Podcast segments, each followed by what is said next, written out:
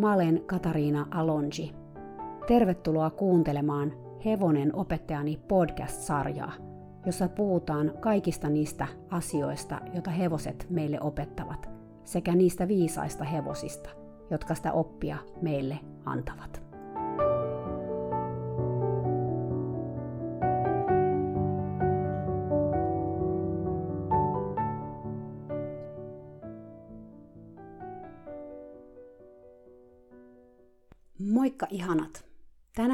Erilainen jakso, sillä podcastissa on vieraana Kaktu Kuparinen. Koska Kaktulla on omakin podcast, jossa hän kertoo paljon niistä hevosista, jotka on ollut tai ovat yhä hänen elämässään, mä ajattelin, että me voitais varsinaisen haastattelun sijaan käydäkin keskustelua.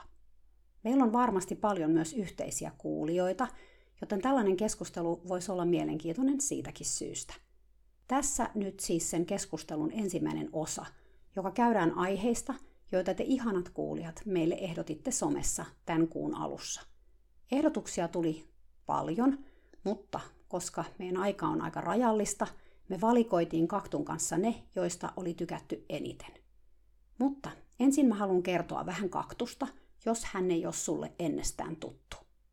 Kaktu Kuparinen on hevosten parissa 26 vuotta pyörinyt kouluttamisesta ja hevosten lajityypillisestä käyttäytymisestä kiinnostunut hevosharrastaja. Kaktu ei harrasta nykyään enää vain ratsastusta, vaan yhtä lailla hevosten kanssa olemista ja niiden hyvinvoinnin parantamista. Hän siis kyllä ratsastaa edelleen, mutta etusijalla on aina hevosen hyvinvointi, sekä henkinen että fyysinen. Kaktu aloitti somevaikuttamisen vuonna 2008 jolloin hän osti ensimmäisen oman hevosen eli Futuran. Blogia hän on kirjoittanut vuodesta 2009 ja Futurasta Kaktu kirjoitti sen kymmenen vuotta, jonka he yhdessä ehti viettää, kunnes Futura jouduttiin lopettamaan. Siinä kymmenen vuoden aikana Kaktu kävi melko julkisesti läpi matkan suorituskeskeisestä, hurjapäisestä ja kovakourasesta ratsastajasta kohti pehmeämpiä ja hevosta arvostavampia toimintatapoja – Futura opasti Kaktun tälle hevosia kuuntelevalle tielle, mutta ennen sitä Kaktu ehti omien sanojensa mukaan tehdä valtavasti monenlaisia virheitä. Futura kuitenkin opasti koko ajan määrätietoisesti toimimaan hevoslähtöisemmin. Kaktu luopui kuolainten käytöstä kahdeksan vuotta sitten ja tutuksi on tullut myös kengättömyys sekä mahdollisimman lajityypillinen elämä ja sen tarjoaminen hevosille. Futuran kanssa Kaktu ei kuitenkaan päässyt tekemään ihan kaikkea kuten olisi halunnut, koska hän asui silloin pääkaupunkiseudulla ja Futura asui enimmäkseen täysihoitotalleilla. Futuran kuoleman jälkeen Kaktu päätyi sattumalta parisuhteen kautta Eräjärvelle vanhaan leirikeskukseen ja pääsi sen myötä toteuttamaan unelmansa pihatosta ja isosta metsätarhasta. Aluksi Kaktulla ja hänen miehellään oli kaksi hevosta – josta toinen jouduttiin valitettavasti vuoden kuluttua lopettamaan. Nyt heillä on kaksi omaa hevosta ja yksi poni ylläpidossa. Eräjärvelle muutettuaan Kaktu perusti uuden Kaktun talli-nimisen blogin, jota hän kirjoitteli pari vuotta. Blogi jäi kuitenkin tauolle viime keväänä, koska yli kymmenen vuoden blogiura alkoi jo kyllästyttää. Sen sijaan Kaktu kokeili podcastin tekemistä ja innostui siitä ihan yhtä paljon kuin mäki. Nyt Kaktun talli-podcastista löytyy 18 jaksoa ja sitä voi kuunnella Spotifysta ja SoundCloudista. Podcastissa Kaktu kertoo tosi rehellisesti ja avoimesti vaikeistakin asioista liittyen hevosiin, kuten esimerkiksi onnettomuuksista, traumoista, hevosten lopetuksista ja niin edelleen, koska ne on sellaisia asioita, joista hänen mielestään meidän pitäisi puhua paljon enemmän.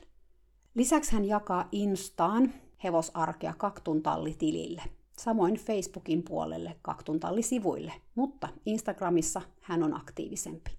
Eli jos et saa aikaisemmin seurannut kaktua ja tämän haastattelun jälkeen sä innostut sen tekemään, kannattaa lähteä siis seuraamaan hänen sometilejään ja kuuntelemaan tietenkin hänen Kaktun talli-podcastiaan.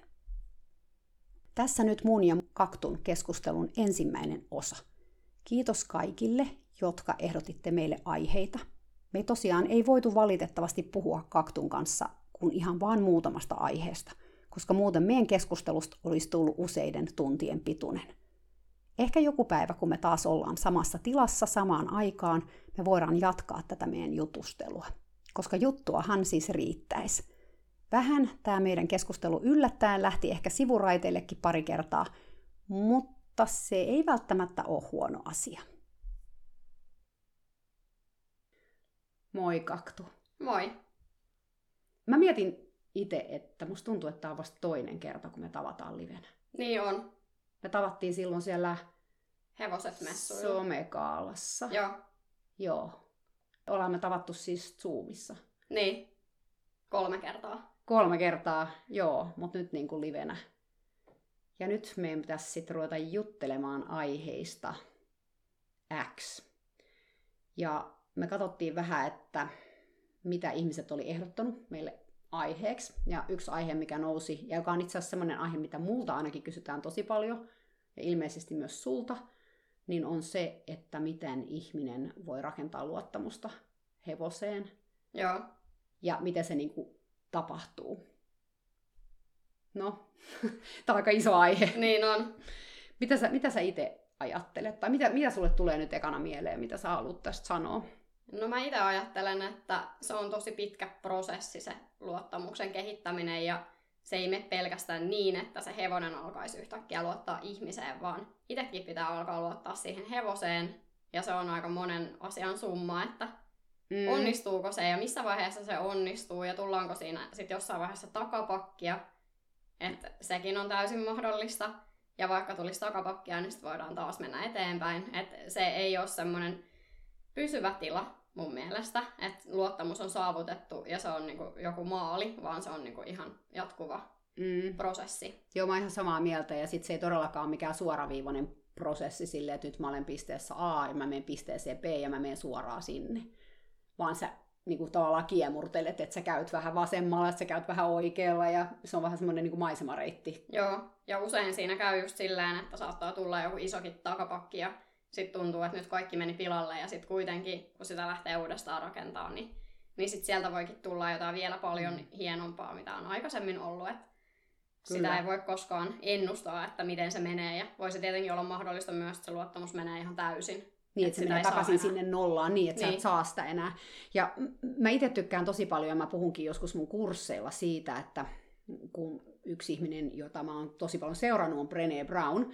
Eli hän on tämmöinen siis tutkija, joka tutkii häpeää ja tutkii yhteenkuuluvaisuutta ja niin edespäin. Hän mun mielestä tosi hienosti selittänyt sen, että miten luottamus rakentuu. Että hän puhuu tämmöisestä, siis hän ei ole mikään hevosihminen, vaan hän puhuu siis ihmisten välisestä luottamuksesta, mutta musta se pätee myös hevosiin.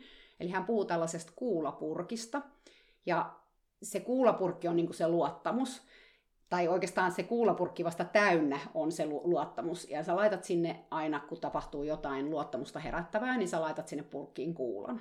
Eli jos sulla on niin tavallaan kaksi purkkia, eli sulla on purkki sille hevoselle ja sille hevosella on purkki sulle. Ja aina kun sä teet jotain sellaista, mikä herättää sen hevosen luottamusta, niin se hevonen laittaa semmoisen kuitteellisen kuulan sinne purkkiin. Ja aina kun se hevonen tekee jotain semmoista, mikä herättää sun luottamusta, niin sä laitat kuulan sen hevosen purkkiin. Ja sitten se pikkuhiljaa keräät niitä kuulia. Eli että luottamus ei ole niinku mikään tämmöinen, että yksi asia, sä teet yhden jutun ja sitten se on siinä, vaan sä koko ajan teet niitä pieniä asioita, mitkä lisää niitä kuulia sinne. Ja sitten tietenkin siinä voi käydä siis silleen, että se kuulopurkki joskus kaatuu, siis että tapahtuu jotain ja sitten niitä kuulia tulee ulos sieltä, eli sitten se taas niinku laskee. Eli se on semmoinen asia, mitä sä joudut koko ajan pikkuhiljaa rakentaa niin kuin aivan pienen pieniä askeleita. Ja sitten niin kuin esimerkkinä, jos ajatellaan, että mikä voisi olla joku tämmöinen, mikä saa sut laittaa semmoisen kuulan sinne purkkiin, niin sanotaan nyt vaikka, että hevonen tulee sua vastaan laitumella, kun sä menet hakeesta. Niin se on niin kuin sulle, herä, se herättää sulle luottamusta, että no niin, nyt tämä hevonen luottaa muuhun, tai mä voin luottaa tähän hevoseen. Tai sä voit ajatella, että vaikka se seisoo vaikka rauhassa, kun sä nouset selkää, niin kuin pallin vieressä, niin se herättää sussa luottamusta, että se on taas se semmoinen kuula. Joo. Että se on niin kuin tosi pieni asia, jota sä et välttämättä edes huomaa, jos et sä niin kuin kiinnitä siihen huomiota. Niin, ja mun mielestä ne onkin tommosia pieniä asioita, mistä se rakentuu se luottamus, mm. että ei ne ole mitään sellaisia isoja juttuja välttämättä. Ja mulle tosi moni itse asiassa on sanonut tässä vuosien varrella, että, että vitsi, että sulla on niin hyvä luottamus, kun sä voit mennä sun hevosella kaulanarulla tai ilman varusteita. Mutta ei se mun mielestä kerro siitä luottamuksesta. että se on niinku koulutuksellinen asia. Että totta kai siihen tarvitaan sitä luottamusta, koska ei silloin, jos itseä tosi paljon jännittää vaikka se, että mitähän se mm-hmm. hevonen kohta tekee ja lähteeköhän se nyt käsistä, niin ethän sä nyt silloin mene ratsastaa kaulanarulla. Mutta jos on sellainen tilanne, että sä luotat itse siihen hevoseen, niin ei se pelkkä luottamus riitä siihen, että sä voit ottaa siltä varusteet pois ja lähteä ratsastamaan, vaan se hevonen pitää myös kouluttaa siihen. Mm. Että siinä on niinku kaksi eri asiaa. Aivan. Ja toi on ihan hyvä tunnistaa, että mikä on niinku mikä. Joo. Tärkeä pointti, minkä sä mun mielestä, tai minkä sä toit tuossa aikaisemmin esille myös jo, että, se, että kun sun täytyy myös luottaa, että kun mä, me hirveästi aina keskitytään siihen, tietysti, että miten me saadaan tämä hevonen luottaa meihin. Ja tämähän oli mulle siis semmoinen iso aha-elämys silloin se mun oman hevosen kanssa, joka ei ollut vielä siinä vaiheessa mun oma. Se hetki, kun mä tajusin, että mä en luota siihen hevoseen ollenkaan. Että vaikka mä odotin, että se hevonen luottaa muhun, mm. ja mä koko ajan niin olin, että miten mä saan sen luottaa muhun, miten mä saan luottaa se. Mä olin ihan hirveän keskittynyt siihen. Ja sitten jossain vaiheessa mä tajusin, että mä luotan siihen niin kuin aivan niin kuin nolla prosenttia. Niin. niin miten se nyt voisi luottaa muhun, jos mä en luota siihen, että mä en niin kuin yhtään vastaan. Niin. Että se on niin kuin semmoinen jännä tanssi, mikä menee niin kuin edestakaisin. Joo. Ja just se, että kun se voi välillä tulla semmoisia hetkiä, että se menee niin kuin aivan rikki. Tai sä luulet, että se menee rikki. Niin. Että sä ajattelet, että no niin, tää oli tässä. Niin. Että ei ikinä palaudu enää takaisin. Ja sitten se voi palautua niin kuin vielä suurempana se luottamus. Niin kuin semmoisesta jostain aivan katastrofijutusta. Niin, ja sitten tuli mieleen, että voi myös olla mahdollista semmoinenkin, että jos se luottamus menee, niin sitten semmoiset pienetkin asiat voi alkaa tuntua tosi isoilta. Että vaikka ei pääsisi takas siihen samaan tilanteeseen, missä on ollut, tai samalle tasolle siinä luottamuksessa, niin esimerkiksi jonkun, jos on ollut joku traumaattinen kokemus, niin silloin voi tulla semmoinen, että, että on tosi onnellinen jostain pienestäkin edistyksestä sit loppujen lopuksi. Että vaikka se luottamus olisi täysin mennyt ja on ajatellut, että sitä ei ehkä ikinä saa takas, niin sitten kun siitä saa edes pienen palan takaisin, niin sitten se voi tuntua tosi hienolta. Joo. Ja tämä on ehkä just se, että siinä on tosi tärkeä, kun lähtee niin kuin rakentaa sitä luottamusta, niin ehkä kiinnittää huomiota niihin asioihin, ettei jää niin kiinni siihen lopputulokseen. Niin. Että sitten kun se näyttää tältä, mikä se nyt sitten onkaan, että sulla on joku kuvitelmissa joku semmoinen, että sitten se hevonen vaikka seuraa mua joka paikkaan, niin mun ei tarvitse laittaa sille riimu ollenkaan, mä ratsastan ilman varusteita, tai mitä se nyt sitten kellekin näyttää, tai niin. miltä se näyttää, niin ettei jää niinku tavallaan vaan odottamaan sitä, vaan että sä huomaat ne niinku joka päivä, sä huomaat niinku ne asiat, että hei, että tänään tämä asia niinku sujuu, tai tänään tapahtui tämmöinen asia, ja tosi paljon siinä on kiinni siitä just siitä kuuntelemisesta. Niin kuin mä näen ainakin sen, että hevosten kanssa, niin niiden on tosi vaikea luottaa ihmiseen, jos ei ne voi luottaa siihen, että ihminen ainakin pyrkii kuuntelemaan. Niin. Kyllä sen selvästi sit huomaa, että jos niitä kuuntelee jossain tilanteessa, niin, niin sit ne sen jälkeen käyttäytyy luottavaisemmin, mutta se on ihmeellistä, että miksi niitä ei sitten kuunnella useammin. Että miksi niin usein mennään kuitenkin siihen pakottamiseen, että jos on vaikka joku pelottava asia mm. ja halutaan pakottaa hevonen siitä ohi tai niin ajatellaan, että että se on luovuttamista, että jos mä tuun alas selästä, kun hevonen ei nyt uskalla mennä tuon postilaatikon ohi, niin, niin sitten se on jotenkin jännä, että vaikka se asia onnistuu, kun sä tuut alas ja talutat sen hevosen siitä ohi, että miksi niin ei voisi tehdä, että se on monien mielestä jotenkin väärin. Niin, niin että ei tavallaan tajua sitä, että nyt mä tein sen, mikä saa sen hevosen laittaa sen kuulan sinne purkkiin. Että nythän mä tein sen, mikä on sille hevoselle paras asia siinä, joka tietenkin lisää sen hevosen luottamusta suhun. Et niin helposti me jäädään kiinni niihin, että no ei saa tulla hevosen selästä alas, että se on joku tämmöinen hevosmaailman kirjoittamaton sääntö, mikä on iskostettu päähän.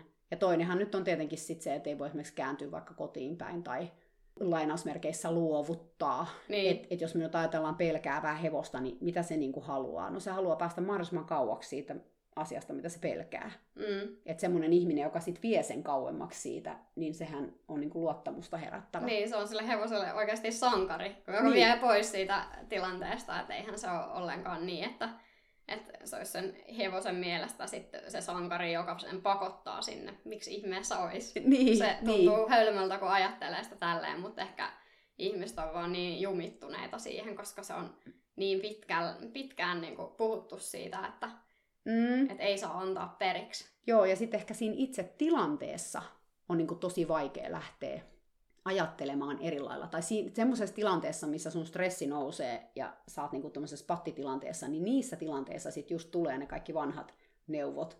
Vaikka et sä enää niinku uskois niihin tai sä oot jo alkanut kyseenalaistaa tai sä oot miettinyt, että onko tässä mitään järkeä, mutta sitten kun sä oot siinä itse tilanteessa, niin sit just se puskee niinku sieltä jostain takaa. Joo. Että sä lähdet niinku toimimaan sen mukaan ja sitten sä huomaat jälkeenpäin, että ehkä tämä ei ollut kauhean viisasta. Joo.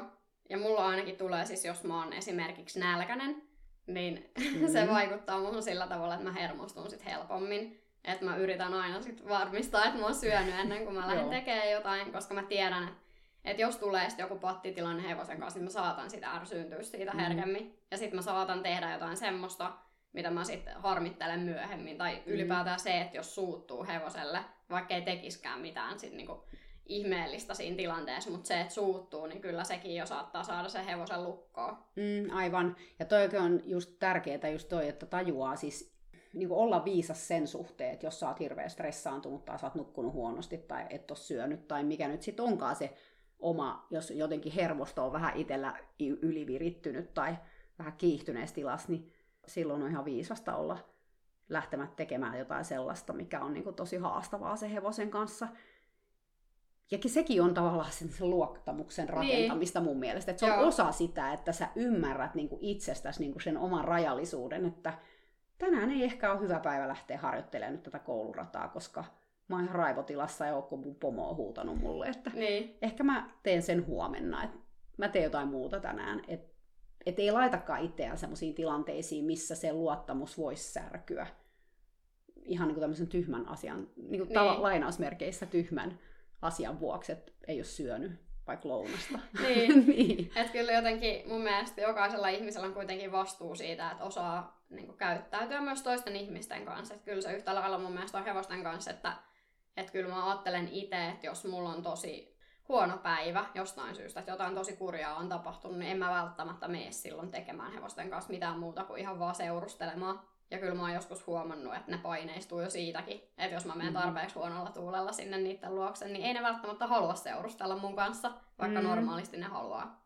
Ja sehän noissa hevosissa on, kun on niin, niin tarkkoja ihmisten tunnetilojen kanssa ja sen energian kanssa, että kyllä ne huomaa, jos se meidän energia on jotenkin sellaista vähän virittynyttä, niin kuin semmoisella väärällä lailla virittynyttä, Niin, niin herkempi yksilö varsinkin niin voi tosi hyvin niin kuin reagoida sellaiseen, että joo, kyllä tässä niin kuin saa aikamoinen zen master olla välillä, kun lähtee niin kuin tätä tekemään.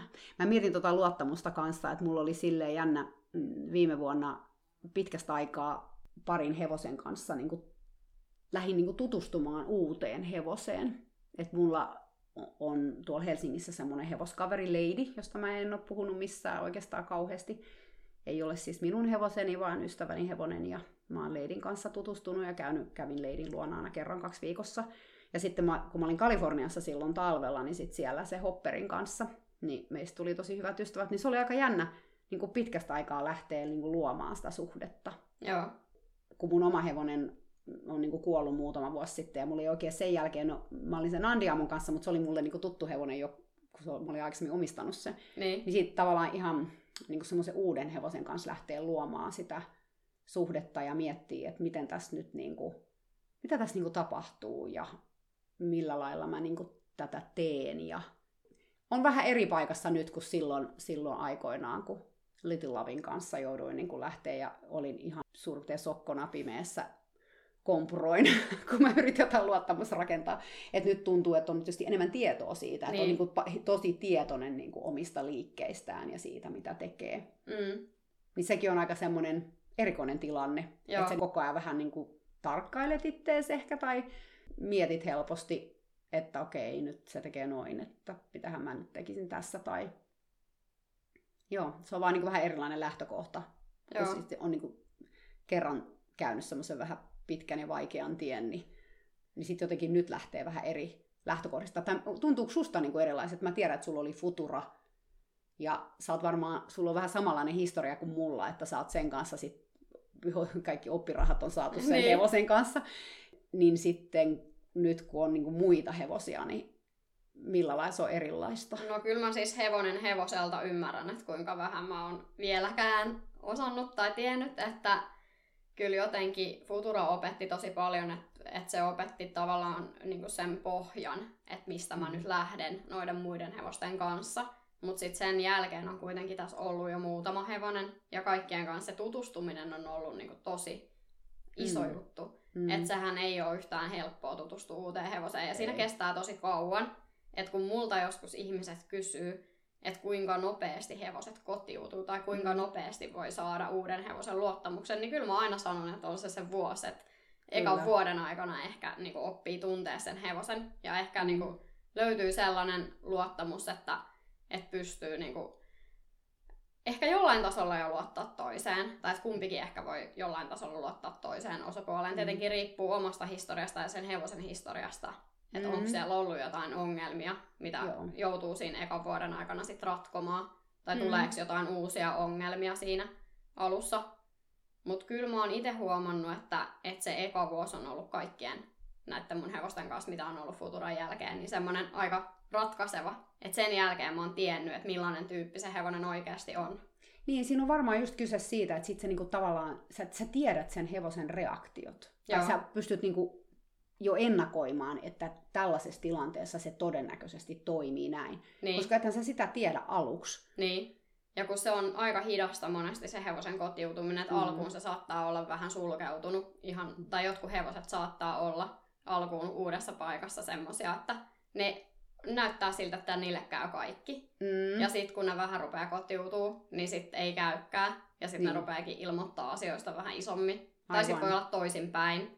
Et ensin se hevonen on ihan sekasin. ihan sekasin, aivan. Et mulla oli oikeastaan just, kun mulla on kaksi ihan erilaista hevosta, Sabrina ja Dino. Ja Sabrina on tosi hidas liikkeissään ja tosi rauhallinen ja lempeä. Ja sitten Dino on taas aika nopea liikkeissään ja semmoinen, että se ilmaisee tosi isosti mielipiteensä. Niin niillä oli silleen, että kun Dino tuli meille, niin se oli tosi rauhallinen ja mutkaton alkuun. Ja sitten sieltä tulikin yhtäkkiä esille niitä isoja juttuja. Ja sitten Sabrinan kanssa oli taas silleen, että kun se tuli tänne, se ei ollut koskaan käynyt missään muualla. Se oli ollut ekat kahdeksan vuotta elämästään vaan kasvattajan pihassa ja se oli sille ihan hirveä shokki. Ja sitten se oli ihan sekasin alkuun. Ja sitten se rauhoittu.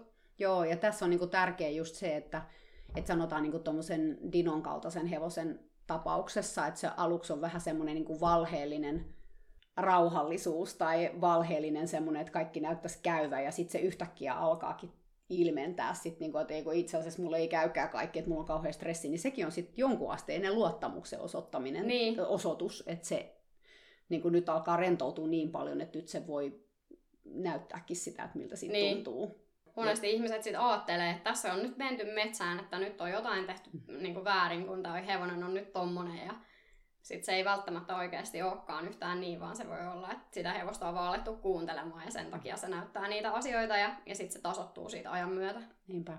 Ja se on kuitenkin semmoinen prosessi ja se pitää sallia se prosessi, että niin kuin tämän luottamuksenkin kanssa, niin mun mielestä hyvin sanoit tuossa alussa just sitä, että ei se ole niin kuin, pääty oikeastaan ikinä, tai että voi sanoa, niin kuin, että, se, että nyt se olisi niin kuin täydellistä, että nyt ei mun tarvitse niin. enää tehdä mitään tämän asian eteen, tai että ei se olisi koko ajan niin kuin läsnä siinä että se on niin kuin edes takaisin menemistä. Ja to, toki sitten, kun vuosia tulee lisää, niin siellä on se semmoinen, se saumattomuus tulee varmasti, että mä nyt en ole koskaan omistanut hevosta 10 vuotta tai 15 vuotta, niin kuin jotkut ihmiset mm. on, että miltä se tuntuu sitten, kun sulla on vaikka oma kasvatti ja varsa ja sitten se elää sun kanssa koko sen elämässä, niin, niin kyllä siinä varmaan niin kuin aika hyvin oppii tuntea toisensa. Niin, ihan varmasti. Et mullahan oli Futura 10 vuotta ja se oli kyllä siis semmoinen aika, että sen oikeasti tunsi kyllä ihan täysin ja pystyi luottaa siihen oikeastaan joka tilanteessa. Mutta kyllä mä uskon, että olisi silti voinut vielä tulla joku semmoinen asia, joka olisi romuttanut sen luottamuksen, jos olisi mm. vienyt sen hevosen vaan liian vaikeaseen tilanteeseen esimerkiksi. Mm, aivan. Eli et, et jos ei olisi tajunnut sitä, että, niin. että nyt se ei vaikka kestä tollesta. Niin, ja kyllähän mä veinkin sen monesti vaikeisiin tilanteisiin, mistä se ei yhtään selvinnyt, mutta jotenkin me kuitenkin sitten pärjättiin, että ei tullut mitään semmoisia tavallaan, että varmaan sen hevosen luottamus mua kohtaan kärsi, mutta mun luottamus sitä kohtaan ei kuitenkaan kärsinyt, koska mä en tajunnut, että ne oli oikeasti sille niin vaikeita tilanteita. Hmm. Että se aika paljon riippuu sit myös siitä, että tajuuko se ihminen sitä, että, että millaisen tilanteeseen sen hevosen vie. Mm, Et- totta, tieto lisää kyllä tuskaa Niin. myös. niin. Et kyllä jotenkin nyt, nyt tajuu ihan eri tavalla sitä, että, että mitä noilta hevosilta voi vaatia ja, ja jotenkin on paljon tiedostavampi, niin se on kyllä tosi vaikeeta. Että kyllä välillä on ikävä sitä, kun se oli niin helppoa, kun ei tiennyt niin. näitä samoja asioita. Mutta sitten taas en mä kyllä vaihtaisi siihenkään. Joo, mä tiedän kyllä ihan tasan tarkkaan, mitä sä tarkoitat, että englanniksi sanotaan ignorance is bliss, eli tietämättömyys on tämmöistä onniaavoinen tila, niin kyllä se nyt jollain tasolla sit on. Joo, Mutta sitten taas toisaalta, kun ajattelee sitten, että mitä se tieto on tuonut tullessaan, niin, niin onhan se suhde sitten hevoseen ihan erilainen. no on selvästi. Että kyllä mä ainakin itse huomaan, että, että kyllä se vaikuttaa tosi paljon. Ja just esimerkiksi se, että, että jos mä en ole ihan varma, mitä mun hevonen ajattelee jostain asiasta, niin sit mä yleensä testaan sitä silleen, että mä kokeilen tehdä sen tietyn asian, vaikka silleen, se hevonen on vapaana. Ja Mm. sit mä huomaan hyvin helposti, että jos ei se niinku halua sitä asiaa tai jos se poistuu Mm. paikalta, Niin aivan. niin se on, sit aika aika- selkeä. se on aika selkeä merkki sit siinä vaiheessa. Joo. Ja toi on taas tuohon luottamukseen palatakseni, niin toi lisää just sen hevosen luottamusta suhun, että se saa ilmasta itseään, tai silloin niin kuin vapaus ilmasta itseään, tai sä, sä annat sille sen mahdollisuuden, koska tietysti monelle hevoselle niin ne ei ehkä välttämättä joissain tilanteissa voi ilmasta itseään, Niin, koska ne on sidottu kiinni, tai mikä siinä nyt sitten onkaan, niin ne on tavallaan, ne, ne, ei, ne ei ole saanut sitä mahdollisuutta. niin. Mm. Ja yksi, mikä sit voi ilmetä silloin, jos se hevonen on sidottu kiinni ja sitten Mm. yritetään tehdä jotain, mitä se ei halua tai mitä se, mitä se pelkää, niin silloinhan siinä voi tulla se, että sit se yrittää purra tai potkia Mm, tai Niin just. jotenkin muuten niin kuin, estää sen Mm. tapahtuman. Niin kyllä, niin, koska se, se, että hevonen mm, sanotaan, että kun puree ja potkii, ja siitäkin itse asiassa tuli kysymyksiä, että mitä tehdä purevan ja potkivan hevosen kanssa, niin voidaan nyt tietysti puhua siitäkin vähän aikaa, että et mitä se niinku tarkoittaa, että jos hevonen puree tai hevonen potkii, niin se on jo aika iso viesti siltä hevoselta, niin kuin mun mielestä, eli sitä ennen on varmasti ollut jotain muuta käyttäytymistä, millä mm. se on yrittänyt kertoa, että, että nyt ei tunnu joku hyvältä tai on joku vikana. Hevoset ei lähtökohtaisesti pure ja potki, ellei niillä ole joku hyvä syy siihen. niin, Et tokihan se nyt voi olla siis myös semmoinen, että, että se on voinut kumuloitua. Et jos niin on koko ajan ollut vähän semmoista ikävää kohtelua, niin sitten se, sit se alkaa tulee sellaiseksi, että se hevonen niin reagoi koko ajan nopeammin ja nopeammin siihen niin suurempi eleisesti. niin, Eli että vaikka se on aluksi ehkä yrittänyt kertoa ihmisille, että hei, tämä ei ole kauhean kiva juttu muilla vaikka rauhoittelevilla eleillä tai jollain muulla, ilmentää sitä jollain muilla eleillä, niin sitten siinä vaiheessa, kun se puree, niin se on jo aika pitkällä, mutta sitten taas toisaalta, jos sitä ei koskaan kuunnella, niin sitten se puree jo aika nopeasti. niin. Että se, se tulee niinku se reaktio tavallaan sieltä hyvin nopeasti. Niin, mä ajattelen, että siihen on kyllä aina varmasti joku syy, että miksi hevonen yrittää purra tai potkia. Että jos, si- jos semmoista käytöstä näkee, niin silloin pitäisi ehkä ekana miettiä, että miksi se tekee Niin. niin. niin. Että mitä se tarkoittaa, että onko se kipeä vai, vai vastusteleeko se sitä tapahtumaa jostain muusta syystä. Ja ehkä siinä, niin kun, kun mä ajattelen niin kun mun asiakkaita tai ihmisten kanssa, joiden kanssa mä oon puhunut tästä, ja jotka esimerkiksi just esimerkiksi kavion nostotilanteessa hevonen saattaa potkia, tai repäsee jalkaa pois, tai uhkailee niin takajaloilla, niin aika monesti tällaisissa tilanteissa niin ohjataan siihen, että ihminen esimerkiksi huutaa tai ihminen saattaa lyödä sitä hevosta tai ylipäätään siinä niin kuin karjutaan ei tai niin edespäin. Niin tätä voi ajatella silleen, että silloin kun se hevonen tekee tuommoista käyttäytymistä, niin silloin niin kuin se on kiih- vähän niin kuin kiihtyneessä tunnetilassa. Ja jos se ihminen huutaa siinä tilanteessa ja komentaa sitä hevosta, niin silloinhan sen ihmisenkin tunnetila nousee. Eli se kiihdyttää sitä hevosen tunnetilaa vielä lisää. Niin, Eli sitten se ei ainakaan lopeta sitä. niinpä. Eli siinä tulee vähän semmoinen kierre, että koska ihmiset ja hevoset jakaa tunteita, meillä tunteet tarttuu molempiin suuntiin, niin mitä kiihtyneemmässä tilassa se hevonen on, niin sitä rauhallisempi ihmisen kannattaisi olla siinä vaiheessa. Koska Niin. jos sä myös kiihdyttää, vähän sama koirien kanssa, että jos joku koira on vaikka hirveän aggressiivinen niin kuin remmirähjää ja että se näkee toisen koiran ja se rupeaa aina haukkuu hirveästi ja sitten ihminen rupeaa hirveästi kiskoa sitä ja huutaa ja ei, ei, ei, älä hauku ja pitelee sitä, niin sä vaan niin kuin lisäät sitä sen koiran kiihtymystilaa, joka siis ei todellakaan helpota sitä, että se, tai ainakaan saa sitä rauhoittumaan. Ja lopettaa sitä haukkumista. Niin tämä on hevosten kanssa vähän sama asia niin kuin tässä kavioiden nostotilanteessa vaan, kun jos siinä tulee tosi paljon semmoinen, että monet sanoo sitten, että pitää pitää siitä jalasta kiinni, vaikka se tekisi mitä, että sä vaan roikut siinä jalassa. Esimerkiksi se on myös toinen tämmöinen neuvo, niin. jota tulee, niin, niin sekään ei niinku auta siinä tilanteessa just sen takia, koska se nostattaa sit vielä enemmän sitä tunnetilaa siinä. Niin, ja usein se, että hevonen riutoo niitä jalkoja, niin se kyllä johtuu siitä, että on jotain kipua jossain. Mm. Et, niin, ei pysty seisoa niin, niin. jalalla. Itse mä oon huomannut, nyt kun mun hevost on kengättömiä ja ne on mm. aikaisemmin ollut kengässä, niin se kengitys oli niille aika semmoinen epämiellyttävä tapahtuma, että niillä oli jotain, jotain semmoisia kipuja, jotka sitten ahdisti siinä kengitystilanteessa, koska siinä joutuu pitää sitä jalkaa niin pitkään ylhäällä kerrallaan. Mm, että kun siinä on semmoisia työvaiheita, että se kengittää ei vaan voi laskea sitä jalkaa mm. maahan. Mutta mm. sitten kun mä vuolen niitä nyt itse, niin mä voin pitää taukoja ihan niin paljon kuin ne hevoset tarvii tai kun mä itse tarvin. Mm. Ja Sapriina, joka painaa 600 kiloa ja seiso yleensä kohdella jalalla kengityksessä. Ei siis mitenkään hyppinyt pystyyn, mutta siis jotenkin yritti vaan niin kuin aina kuopia just etujalalla, jos takajalkaa kengitettiin. Että se aina seisoi mahdollisimman hankalasti ja nojas täysillä sitä kengittäjää päin. Mm. Mä ajattelen, että mun fysiikka ei ikinä tule riittämään sen vuolemiseen, koska mä kuitenkin itse painan vähän yli 45 kiloa, niin se ei niin. tuntunut siltä, että me oltaisiin hirveän niin kuin, semmoinen tasapainoinen parivalekko siihen hommaan, mutta nyt mä pystyn ihan hyvin vuolemaan sitä. Että kyllä se vaatii ehkä sen, että, että mä vuolen etu- ja takapään eri päivinä. Mutta mm. silti mä oon aika ihmeissäni, että miten se on mahdollista ja se on siinä ihan rauhassa. Niin, niin ja toi nyt on taas sit sitä kuuntelemista, että sä annat sille niitä taukoja ja mä oon ihmisille neuvonut, jos palataan niin tuohon kavioiden nostamiseen, niin mä oon joskus neuvonut ihmisille sit sitä vaan, että he yrittää niin sen kiitoksen kautta, ensinnäkin tosi rauhallisuuden kautta, mutta jos sä lähdet niin nostaa hevosen kavioon ja sitten se, sä pelkäät, että se potkii sua esimerkiksi, niin, niin aluksi mä, mä vaan pyydän, että se hevonen ylipäätään rentouttaa vaan sen takajalan ja sitten mä yleensä rapsutan ja kiitän. Että et niinku tossakin, niin kuin sä puhuit tuosta vuolemisesta, että sä teet sen niinku vähän enemmän osissa, eli sä et heti niinku vaadi sitä täydellistä suoritusta niin. siinä, että nyt sä seisottaisiin sit sen 10 minuuttia kolmella jalalla ja piste, niin. koska se on sulle liikaa. Niin se on ihan sama siinä kavioiden otossakin, että et tota, et mä ajattelen, että moni hevonen, varsinkin jos jossain ratsastuskoulussa, jossa monet niin kuin nostaa niitä kavioita ja jokaisella on vähän eri tekniikka ja sinne tulee niin kuin päivittäin useita eri ihmisiä ottamaan kavioita ja niin siellä helposti hevosille tulee vähän semmoinen puolustusrefleksi ehkä siihen kavioiden ottoon. Että ei se, se riittää, että se on niin kuin pari kertaa ollut vähän semmoinen joku vaikka vääntänyt sitä jalkaa vähän ikävästi, niin niille voi tulla sellainen, niin kuin, että mä en halua nostaa tätä, niin. kun sit, sit se sattuu.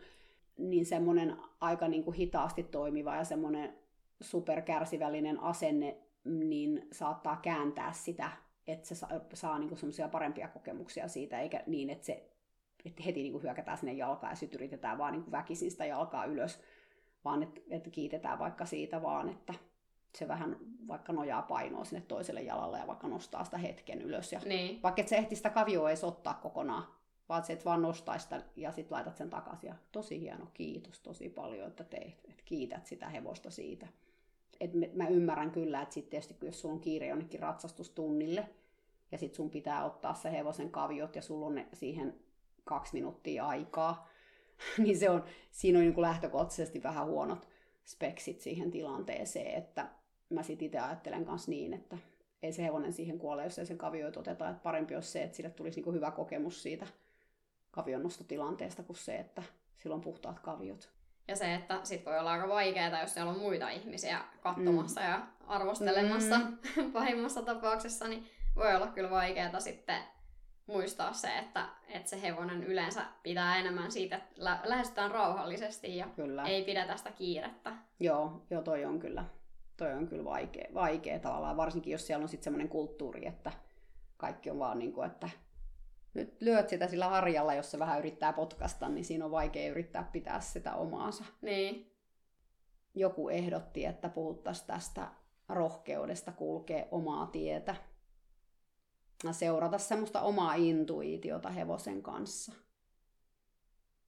Mistä sä oot saanut rohkeutta kulkea sun omaa tietä? Mä en silleen oikeasti tiedä, koska mä oon ehkä aina ollut semmonen oman tien kulkija, että ehkä lähtenyt kans tosi eri tietä kuin mitä mun muu perhe. Ja, ja siis, että mä, mä en ole pelännyt sitä niin kuin esimerkiksi, että, että mun koko muu perhe on uskonnollinen ja mä itse en ole koskaan kokenut, että mä haluaisin olla niissä ympyröissä, niin mä oon ihan siis lapsesta saakka pyhäkoulussa, kun mä jouduin sinne, niin, niin mä tein jotain aivan muuta. Mä menin pöydän alle ja sanoin, että mä oon Kiinassa, mä en voi osallistua, että mun kone tulee kahden tunnin päästä. Että mä oon ollut siis aina semmonen. Okay. Et mä luulen, että se on ihan siis luonteenpiirre. Mm. Sä harjoittelit sitä jo lapsena. Joo. Et mä luulen, että, että jos mulla ei olisi sitä luonteenpiirrettä, niin olisi varmaan huomattavasti vaikeampaa. Mm. Mutta kyllä sitten tietenkin se, että hevosilta on saanut aina sen palautteen, että mä oon kokenut, että mä teen oikein, vaikka muut sanois jotain muuta. Joo, toi on mun mielestä tosi tärkeä.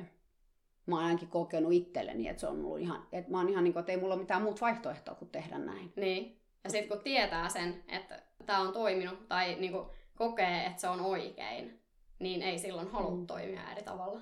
Joo, eikä se ole niinku vaihtoehtokaan. Niin. Se on vaan niin kuin, että näinhän tämä menee tämä homma. Niin. Ja kyllä mä, niin kuin, mä itse ajattelen, tietysti mä oon ollut paljon vanhempi kuin sinä silloin, kun mä lähdin sitten niin tekemään vähän omaa juttua, niin, niin en mä osaa sanoa, että se olisi ollut jotenkin kauhean vaikeeta. Kun se, se vaan, niin kuin sä sanoit, että kun se, se hevoselta tulee se palaute, niin mitäpä siinä sitten enää miettimään sitä asiaa. Tai siis, että se niin. on jotenkin niin kuin päivänselvää. Ja sitten mä oon ehkä vähän semmoinen tyyppi sitten taas itse ollut myös lapsesta saakka, että jos joku sanoo mulle, tai tulee sanoa mulle, että sä et voi tehdä noin, niin se ei kyllä, se ei kyllä saa mua ainakaan tekemään sitä vähempää. joo, joo, vähän et, sama. Et mä, mä oon ehkä pikkasen ollut vähän semmoinen muutenkin, että, että mä muistan urheilussa, että kun on kuitenkin ollut tyttö, niin sit jos joku sanoo, että et sä pysty juoksemaan yhtä kovaa kuin pojat, niin Joo. Ai en vai? Ai en vai. ja sit piti juosta ihan ehdottomasti kovempaa kuin kaikki pojat. Et mä oon aina ollut vähän sellainen, että et sit mulle tulee melkein semmoinen näyttämisen halu siitä, että teehän mä näin. Että niin. kuka saat sanomaan mulle, että mä voin tehdä näin. Mut ehkä se nyt on vähän vähentynyt tässä iän myötä, että ei ole ehkä ihan niin, niin kuin, lähde vastarangan kiiskenä heti silleen, niin kuin, että, että nyt mä todistan sut vääräksi. Mutta, mutta ylipäätään mä oon kyllä vähän semmoinen ihminen, että, että jos mulle tosiaan sanoo, että jotain asiaa ei voi tehdä, niin mun, että se ei ole mahdollista, niin siinä pitää heti lähteä kokeilemaan, että onko se mahdollista. mulla on kyllä vähän niin. sama ja, ja mulla on sanottu kans, että mä oon vasta rannan kiiski, mm-hmm. että se on varmaan sitten joku, joku semmoinen semmoinen joku sisäinen voima, mikä nyt on siellä sit aina ollut. Mutta sitten tietenkin se, että et ei sitä aina saa käyttöön. Ja mm. jos tulee jotain vastoinkäymisiä, niin sit sitä voi olla vaikeampi. Mm. Et mulla on ollut sellaisia aikoja, jos on ollut jotain, vaikka hevosta on sairastellut ja, ja sitten on hirveästi tullut lokaan iskaa vaikka jossain somessa, niin, niin sitten on voinut olla sellaisia hetkiä, että mä oon ajatellut, että ei tästä tule mitään ja on hetkellisesti menettänyt sen niin kun uskon siihen, että mä mm. toimin oikein. Ja Joo. joskus saattaa niin kun, olla semmoinen, että joku pieni peikko siellä tepostelee jossain takaraivossa ja huutaa, että toimit väärin. Niin, lopeta tuo niin. heti. Niin, ja totta kai meillä on kaikenlaista epäilystä, ja mä, mä ymmärrän kyllä niin kuin ihmisiä, mä saan paljon postia, niin ihmiset kertoo, että on tosi vaikea olla niin kuin jossain porukassa, että jos sä oot jossain tallilla ja sä oot ehkä ainoa, joka tekee vähän eri lailla jotain asioita tai ja se on tosi valitettavaa mun mielestä, että on ylipäätään semmoista niin vastakkainasettelua, että miksei voisi niin samassa porukassa olla ihmisiä, jotka ratsastaa ja kilpailee, ja sitten sellaisia, jotka ma- maasta käsittelyä tekee, tai sellaisia, joilla on kengät ja joilla ei ole kengät. Ja niin. et, miksi pitää mennä niihin omiin leireihin, tai et, et mikä siinä niin on, että että säkin oot saanut lokaa niskaa. Se, se on mun mielestä jotenkin aika erikoista. Mä en ole kauheasti saanut lokaa niskaa, niin mä en ole ehkä, se on muut ohi, jos mä oon saanut. Niin. Mä vaan käy tarpeeksi somessa katsomassa, että mitä ihmiset sanoo. Että mikä siinä, niinku, mikä siinä niinku oikein on. Että pitää niinku mennä jotenkin puuttuu siihen, mitä muut tekee. En mä kyllä tiedä, rehellisesti sanottuna, koska mä en harrasta sitä muiden niin. asioihin puuttumista, mutta mutta mulla on ehkä, ehkä se on lähtenyt jo jostain vuosien takaa, että et mulla on ollut aina, ehkä se oli niinku se, että mä ostin entisen ravurin, jonka kanssa mä sit hyvillä mielin harrastelin ja vähän pikkukisojakin käytiin, niin se oli joillekin ihmisille vähän silleen punainen vaate, niin siitä se lähti. Ja varmaan se on Mhm. vasta jäänyt, että on vaan vähän jäänyt sellaiseksi Okay. silmätikuksi. Mutta sä et tiedä, miksi se oli punainen vaate. Tiedäksä?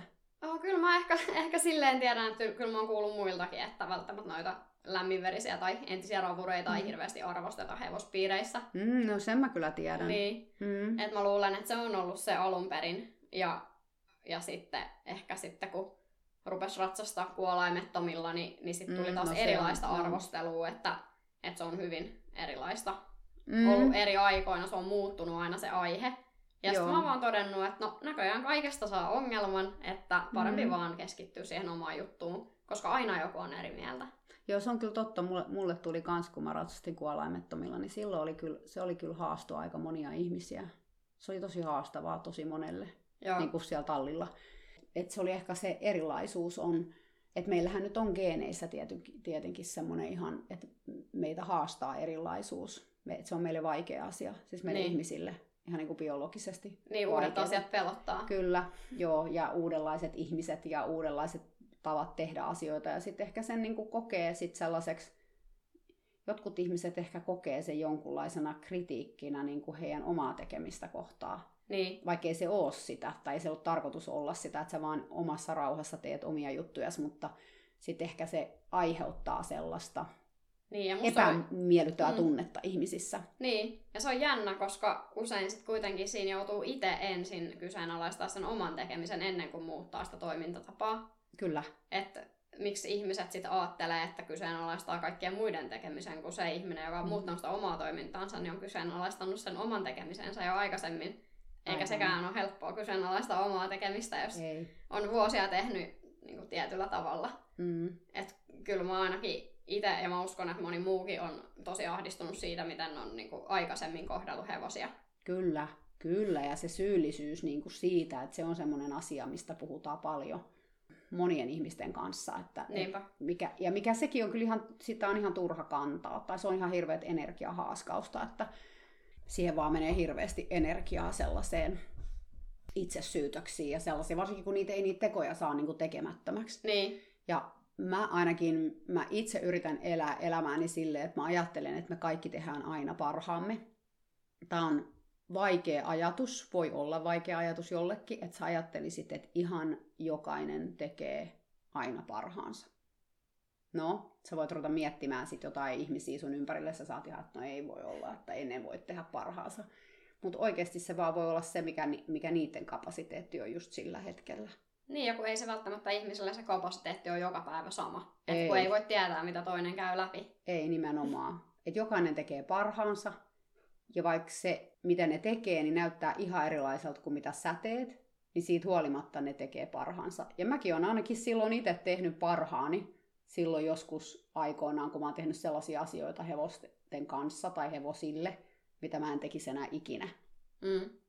Niin mä kuitenkin tein silloin parhaani ja mä rakastin hevosia silloin ihan yhtä lailla kuin rakastan nytte. Mutta nyt kun tieto on lisääntynyt, nyt mä teen eri lailla. Et mun mielestä se muutos on, niin kuin, se on isompi juttu kuin se, mitä kaikkea sitä on tehnyt siellä historiassa Niin. joskus. Et jos mä jäisin niin kuin siihen ihan hirveästi kiinni, niin en mä pääsisi niin kuin eteenpäin. Ja mä koen, että se on niin kuin taakka hevosillekin. Koska kuten mä niin kuin sanoin tuossa aikaisemmin, puhuttiin tuosta energiasta. Kun ajattelee sitä, millä energialla sä haluat olla sen hevosen kanssa ja miltä se tuntuu niistä hevosista, että jos me kannetaan ja hirveästi kaikkea syyllisyyttä ja huolta ja kaikkea sellaista, me ollaan niiden kanssa. Mm. Mm. Se on niille aika rankkaa. No varmasti on. Niin mä yritän itse ainakin vapautua siitä mahdollisimman paljon, niin kuin ihan niin kuin hevostenkin takia. Mm. Ja myös itseni takia. Niin. On se itsellekin tosi raskasta ja siis mä uskon, että varmaan kaikilla, jotka lähtee vähän pehmeämpiä arvoja kohti hevosten kanssa, niin tulee semmoinen vaihe, että syyllistää itseänsä tosi Mm. rankasti. Mm. Ja on sitä mieltä, että, että voikohan hevosia edes ollenkaan niin kuin eettisesti pitää. Mä uskon, että Mm. aika monille voi tulla semmoinen ajatus, tai että Mm. onko ollenkaan oikein ratsastaa, ja että mitä jos ei ole omaa hevosta, että voiko käydä edes ratsastuskoulussa, Mm. että ihan varmasti moni miettii niitä asioita. Kyllä, ja sitten tulee ehkä semmoista aika mustavalkoisuuttakin sen a- asian suhteen. Että kun sä löydät niin kun uusia puolia, ja sitten tulee vähän semmoinen niin kun, semmoinen tempoiluvaihe. Mm. Tiedätkö sä, mistä mä puhun? Että sulle tulee vähän semmoinen hirveä ahdistus, ja siinä on tosi paljon kaikkea semmoista, että no mikä on nyt oikein ja mikä on väärin, ja mun pitää päättää tämä asia. Niin, Se jotenkin sitten tasaantuu jossain vaiheessa. Joo. Näin mä ainakin itse koen. Joo, kyllä mä oon itse kanssa huomannut saman. Et Joo. Nyt musta tuntuu, että, että mulla se on nyt vähitellen tässä tasaantumassa, että ei enää ahdista niin paljon, että jossain vaiheessa oli silleen, että ahdisti tosi paljon kaikki niin kuin Mm. omat vanhat tekemiset ja ja tekemättä mitä, jättämiset. Niin, ja mitä mä nyt voin tehdä, ja pitääkö mun mennä ihan ääripäähän, niin. että mä saan niin kuin jotenkin tasapainotettua ne, mitä mä oon tehnyt. Ja mulla on kanssa antanut, antanut siis tosi paljon perspektiiviä se, että, että kun mulla on mies, joka on lähtenyt tähän hevostouhuun vasta tässä, Mm. mm. sen myötä kun hevoset tuli meille omaan pihaan tuossa kaksi ja puoli vuotta sitten. Ja se on ollut tosi mielenkiintoista tavallaan ajaa sisään tuohon hevosharrastukseen sellaista ihmistä, jolla ei ole ollut mitään kokemusta siitä aikaisemmin ja joka ei ole ollut hevosihmisten keskuudessa silleen, sille ei ole ollut niitä opittuja käytösmalleja tai semmoisia uskomuksia sen päässä, vaan se on ihan itse lähtenyt opettelemaan ja tutu- tutustumaan niihin hevosiin, että millaisia ne on eläiminä ja vielä suoraan tälleen meidän omassa pihassa, kun näkee oikeasti, että miten ne tuolla pihatossa. Mm. Se on varmaan elää. ihan hyviä kysymyksiä, tai sama, tavallaan ne havaintoja Joo. ehkä. Että havaitsee sellaisia asioita, mitä ehkä hevosihmiset ei välttämättä huomaa. Joo, ja välillä mä oon huomannut, että mä oon myös ärsyyntynyt niistä silleen, että no, no eikö sä nyt taju? Ja sitten on ruvennut itse miettimään, että no hei, itse asiassa toi on kyllä ihan hyvä kysymys. Että ehkä sitä kannattaakin miettiä eri näkökulmasta. Ja sitten on vähän jotenkin ruvennut miettiä, että, että mun kannattaa suhtautua siihen sillä tavalla, että mitä mä voin oppia siitä. Että mä oon kyllä oppinut itse tosi paljon, mikä on silleen ollut aika yllättävää. niin, että sä opit siltä aloittelijalta, Joo. koska se ei ole niin syvällä siellä niin, hevosmaailmassa. Ja se kertoo jotain siis hevosmaailmasta, että niin. kun meillä on niin sellaisia kirjoittamattomia sääntöjä, tai Niin. sellaisia uskomuksia tai ajatuksia tai jotain semmoisia, mitä me tehdään ihan ajattelematta sitä asiaa, niin sitten tommonen ulkopuolinen, jolla ei ole mitään kokemusta hevosista, niin helposti kyseenalaistaa, että no, miksi toi tehdään tolla Niin. lailla. Ja sitten kun se joudut selittämään sitä, niin sit voi tulla just näitä tilanteita, että no, eihän tässä ole mitään järkeä. niin. Ja se on ollut kyllä hyvä, kun me kuunneltiin sitten sun podcastia, koska mä ajattelin, että se on hyvä tapa näyttää toiselle ihmiselle, että mitä hevosmaailma on. Et kun kuulee sitten tommosia tarinoita niin, vuosien varrelta, raadollisia. niin, Mm. niin se oli kyllä aika hyvä, että sieltä tuli aina paljon keskusteltavaa. Ja mun mielestä Mm. se on just semmoinen, että olisi hienoa, että jos kaikki semmoiset aloittelevat hevosharrastajat kuuntelis esimerkiksi sun podcastia, niin varmasti siitä saisi tosi paljon. Niin, se antaa ehkä perspektiiviä siihen, mm. että minkälaista se on ollut nyt tässä vuosikymmeniä aikana. Ja, koska selkeästi hevosala on jonkun asteisessa murroksessa tällä hetkellä, tai tässä on aika paljon semmoista erilaista skaalaa siinä, että mitä hevosten kanssa voi tehdä, jos mä niin vertaan siihen, että minkälaista se oli joskus 70-80-luvulla, Niin, niin silloin kaikki teki sitä samaa. joo, Siis ihan samaa. Ei ollut mitään muuta. No, suurimmat erot oli siinä, että oli kouluratsastusta ja oli esteratsastusta ja kenttäratsastusta. niin, Se oli suurin piirtein siinä. Mutta nyt kun ajattelee, että ihmisillä on paljon hevosia just omassa pihassa, ihmiset tekee maasta käsittelyä, ihmiset ratsastaa ilman varusteita, jotkut ratsastaa varusteiden kanssa, toiset kisaa, toiset ei ratsasta ollenkaan. Siis se on, niinku, se on niin iso se haitari jotenkin Niin siinä. joo, Et, et se on jännä kyllä. Ja mä taas palaan tähän näin, että mä niin toivoisin, että me ei oltaisi missään superleireissä niin tämän asian kanssa. Toki se on vaikeaa, että kyllähän täällä hevosmaailmassa niin on paljon sellaista, mitä mä katson ja mä ajattelin, että, että se ei ole hevosille hyväksi. niin, Että jotkut ihmiset tekee sellaisia asioita, mitä mä koen, että ei ole hevosen hyvinvoinnille hyväksi. Ja toki jotkut ihmiset voi katsoa, mitä mä teen ja ajattelee ihan samalla lailla, että niin. mitä mä teen ei ole hevosen hyvinvoinnille hyväksi. Niin tämä on ehkä tietysti tosi hienoa, että me voitaisiin niinku edes jollain lailla niinku nähdä suurin piirtein jonkunnäköisestä samasta linssistä läpi niinku se eläin, hevonen. niin, Tai lähentyä, jotenkin lähestyä toi, ettei olisi niin hirveästi niitä ääripäitä. Mutta musta tuntuu, että ehkä siinä on vielä käynyt jopa silleen, että, että kun on yksi ääripää, niin sitten tulee sit se toinen ääripää, että ne menee niinku vielä sinne toiseen. Että se jotenkin niinku vielä menee kauemmaksi toisista. On ihan hirveä polarisaatio. joo, joo, varmasti. Ja jotenkin musta tuntuu kyllä itsestä, että kun mä oon ollut aikaisemmin tosi erilainen toimija, mitä mä tällä hetkellä oon, niin mä oon vaan todennut, että molempia reittejä pääsi kuitenkin hyvään lopputulokseen, koska mä tiedän jo sen, että mulla oli kymmenen vuotta hevonen, jonka kanssa mä alkuun toimin niin kuin tosi kovakouraisesti ja käytin kaiken maailman varusteita, kävin kaikki mahdolliset kovat kuolaimet ja apuohjat läpi sen kanssa ja kohtelin sitä välillä tosi epäreilusti. Niin silti meille tuli tosi mieletön suhde ja niin kuin luottamus sen hevosen kanssa.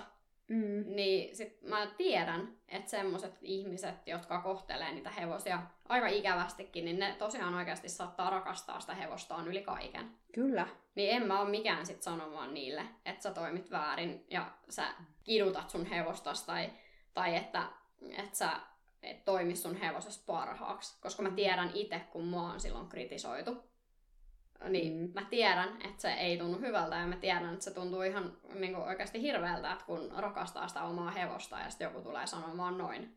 Mm, aivan, ja kuten mä sanoin tuossa aikaisemmin, niin jokainen tekee parhaansa. Niin. Se vaan aina näyttää erilaiselta sitten se jokaisen parasta. Et sitten ehkä, ehkä esimerkin näyttäminen on mun mielestä tehokkaampi keino. On. Et tietenkin on ei nyt sillä tavalla, että hei, katso, minä näytän tässä esimerkkiä ja tämä on ainoa oikea, johon sinun nyt pitäisi pyrkiä, vaan silleen, että tekee vaan sitä omaa juttua ja on valmis kertomaan siitä sitten niille, mm. jotka ehkä toimii tosi eri tavalla. Mm. Joo, ja ehkä yrittää hakeutua sitten sellaiseen seuraan, missä on itsellään niin kuin hyvä olla.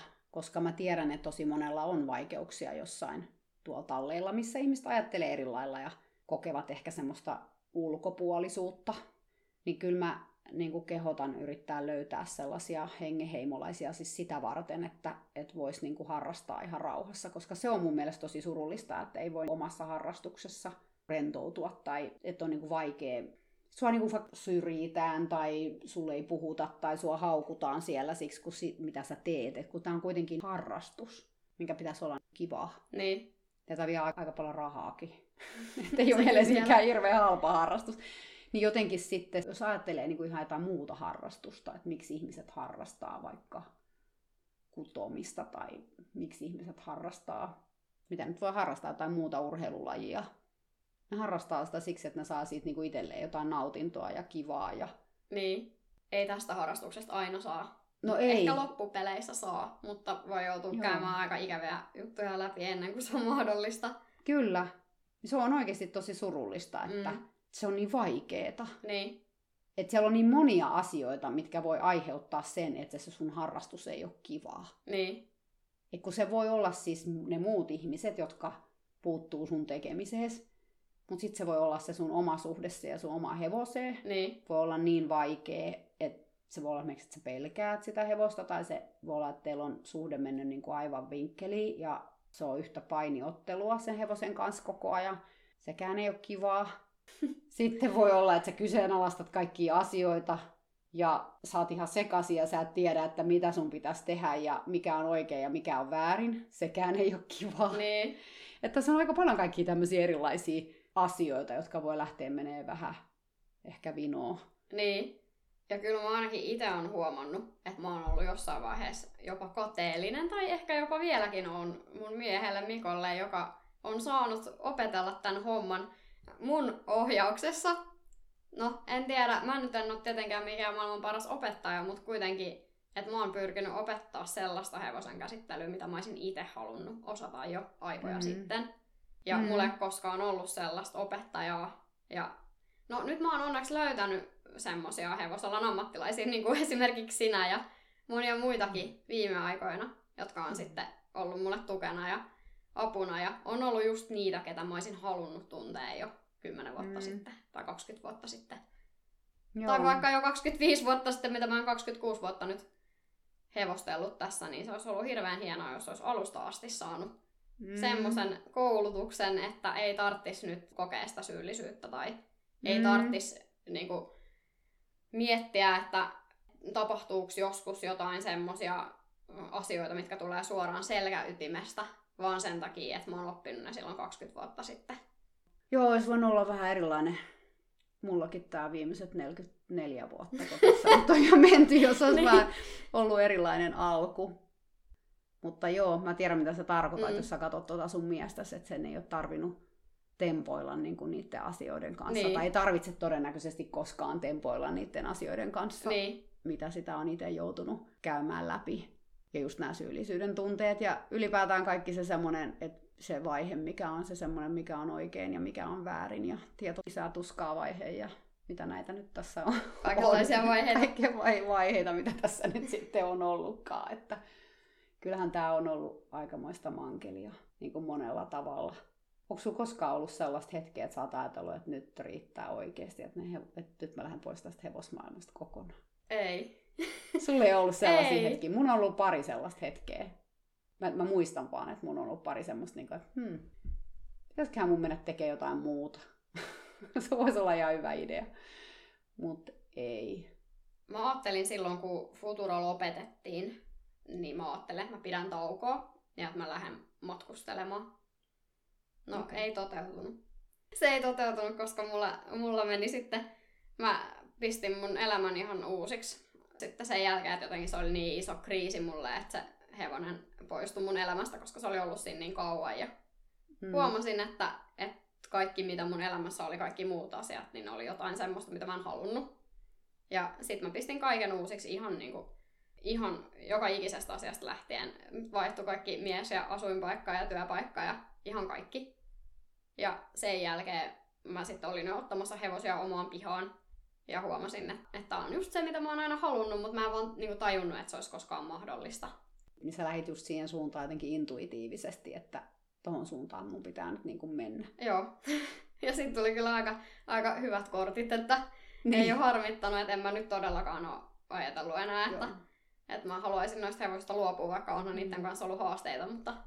Mm, mutta se Futuran kuolema oli semmoinen hetki, missä varmaan oli semmoinen käännekohta vähän, että mä en niin tiedä, mihin suuntaan mä menen Joo, tästä. koska se oli ollut mun elämän keskipiste kymmenen vuotta niin Joo. ei sitten oikein tiennyt, että, että onko jotain muuta. Ja kyllä mä halusin kokeilla, että onko jotain muuta olemassa, mutta sitten mä totesin, että no ei nyt ole, ainakaan mm. mulle. Että... Niin, ja tiedät, vei kuitenkin sinne hevosten luokse. Joo, ja kyllä mä oon tiennyt siis muitakin ihmisiä, kenellä on käynyt samalla tavalla, että hevonen on lopetettu ja sitten on miettinyt, että nyt pidän kyllä taukoa ja sitten kuitenkin kohta on taas ollut uusi hevonen pihassa. Joo, kyllä tämä vähän semmoinen sairaus on. Tätä hevoshulluus. Si- siinä on syy, miksi sanotaan, että on hevoshullu. Niin, niin koska Tos... ei ihan tervejärkistäkään ole tämmöistä harrastusta harrastaa. Niin, eikö tässä joku palan ehkä niin. puuttuu päästä, kun jotenkin ne hevoset vetää kuitenkin puoleensa. Niin, ja jännä just sekin, että vaikka lopettaa sen ratsastuksen, niin kuin säkin olet lopettanut mm. ratsastuksen ainakin ilmeisesti toistaiseksi, niin En mä silti. tiedä. Niin, kyllä mä ratsastin nyt talvella. Hei. Joo. Joo, mä ratsastin sillä hopperilla. Sitäkin mutta joskus kysyttiin, kun no, mä menin kuitenkin aika mustavalkoiseksi jossain vaiheessa, niin kuin nämä mun touhut, niin että onko mä lopettanut ratsastuksen. Ja en mä, en mä niin tiedä sitä vastausta siihen, tai en siis ole. Mä voisin sanoa, että vastaus on, että en ole. Mutta syy, miksi mä en ratsasta, on se, että mua ei kauheasti kiinnosta enää ratsastaa sellaisella hevosella, johon mulla ei ole mitään suhdetta. Mm. Niin kuin semmoista syvempää suhdetta. Että mä en niin halua ratsastamisen vuoksi vaan mennä ratsastamaan. Niin. No ei muakaan itse asiassa kiinnosta. Että kyllä mä kävin tuossa, olisiko pari kuukautta sitten, kokeilemassa yhden mun kaverin hevosta. Mutta ei mua yhtään kiinnosta silleen ajatus siitä, että mä voisin mennä ratsastaa jollain semmoisella hevosella, joka ei ole mulle tuttu. Niin, se jotenkin ei vaan niinku... Mä oon ratsastanut tosi paljon. Niin. Siis mun elämäni aikana. Siis ihan todella paljon. Jotenkin se ei niinku enää iske, että kun mä tiedän, mitä se voi olla, niin kuin Litulavin kanssa oli, niin mä en niin halua enää mitään muuta kuin sitä. Niin. Niin sitten mulla oli sen jälkeen, niin mä tällä kaudella puhunkin siitä Leosta nyt sitten, kerron Leon tarinan.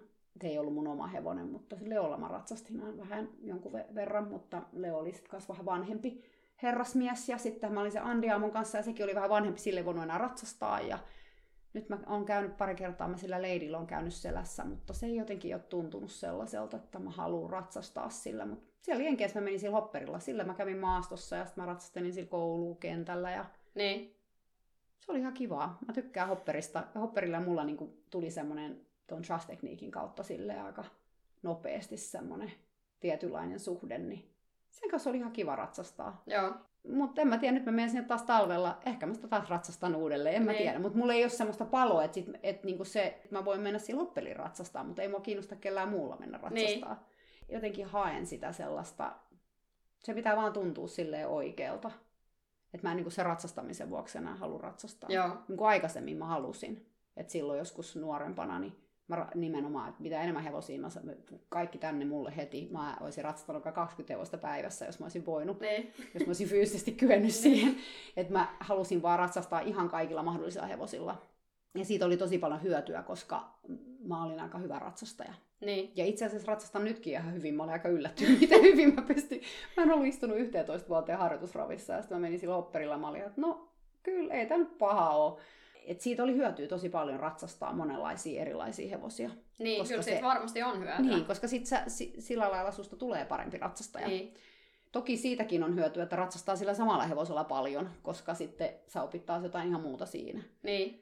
Mä en tiedä, se on jännä, mä muistan joskus Sveitsissä, kun mä olin, niin mä, mulla oli semmoisia hetkiä, kun mä, silloin kun mä aloin niin kuin miettiä sitä ratsastusta ja mä lopetin sitten aika monen hevosen ratsastamisen ja niin edespäin, niin mä olin niin henkeä vereen semmoinen kouluratsastaja, että jotenkin, jos silloin joku olisi tullut sanoa mulle, että 15 vuoden päästä, niin sua voisi niin kuin vähempää kiinnostaa tuo ratsastusta, että su- sä, se ei olisi niin kuin enää siinä keskipisteessä sun elämässäsi, niin mä en olisi varmaan uskonut Niin. mä en olisi pystynyt, kun se oli niin tärkeää mulle. Että se oli ihan semmoinen, että mä ratsastan niin kuin hautaan saakka. Sitten se yhtäkkiä vaan niin kuin jotenkin Litulavin kautta.